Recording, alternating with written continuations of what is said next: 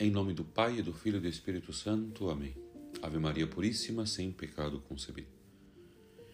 Eu sou o Padre Marcelo e hoje, terça-feira, iremos contemplar o Evangelho de São Mateus, capítulo 5, versículo 13 ao 16. Vós sois o sal da terra, vós sois a luz do mundo. Hoje, São Mateus não lembra aquelas palavras que Jesus nos fala sobre a missão dos cristãos: ser sal e luz do mundo. O sal, por uma parte, é este condimento necessário que dá sabor aos alimentos. Sem sal, que pouco valem os pratos. Por outra parte, ao longo dos séculos, o sal tem sido um elemento fundamental para a conversão dos alimentos, pelo seu poder de evitar a decomposição. Jesus nos diz: Deveis ser sal em vosso mundo, e como o sal dá sabor e evita a deterioração. Em nosso tempo, muito perderam os sentidos de sua vida. Dizem que não vale a pena, que está cheio de desgosto, dificuldade, sofrimento, e que passa muito depressa e que tem como perspectiva final e bem triste a morte. Vós sois o sal da terra. Ora, se o sal perde seu sabor, com que salgará? Não servirá para mais nada, senão para ser jogado fora e pisado pelas pessoas. Mateus 5,13 O cristão deve dar o sabor, mostrar com alegria e otimismo sereno de quem sabe que é filho de Deus que tudo nesta vida é caminho de santidade, que dificuldades, sofrimentos e dores nos ajudam a purificar-nos e que ao final nos espera a vida da glória, a felicidade eterna.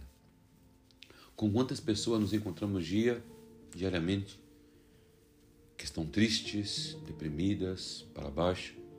E nós, como cristãos, o que estamos fazendo para essas pessoas? Temos tempo para escutá-los, para falar com eles? Temos tempo para aconselhá-los?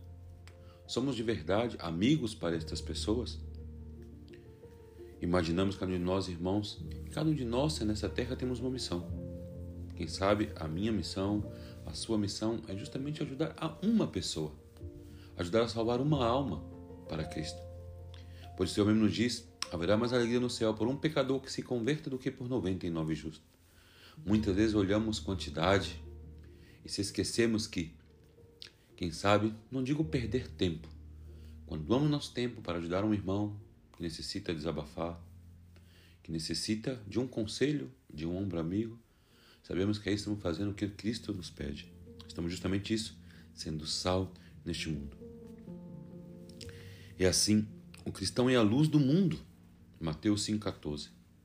O cristão é a tocha que, com o exemplo de sua vida, leva a luz de verdade a todos os cantos do mundo mostrando o caminho da salvação.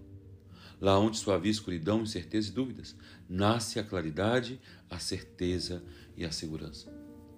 Por isso que nesse dia de hoje, de maneira especial, possamos cada um de nós ser esta luz do mundo, que possamos, com nosso também exemplos de santidade, exemplos de humildade para com nossos irmãos, sempre mais e mais salvar almas para Deus.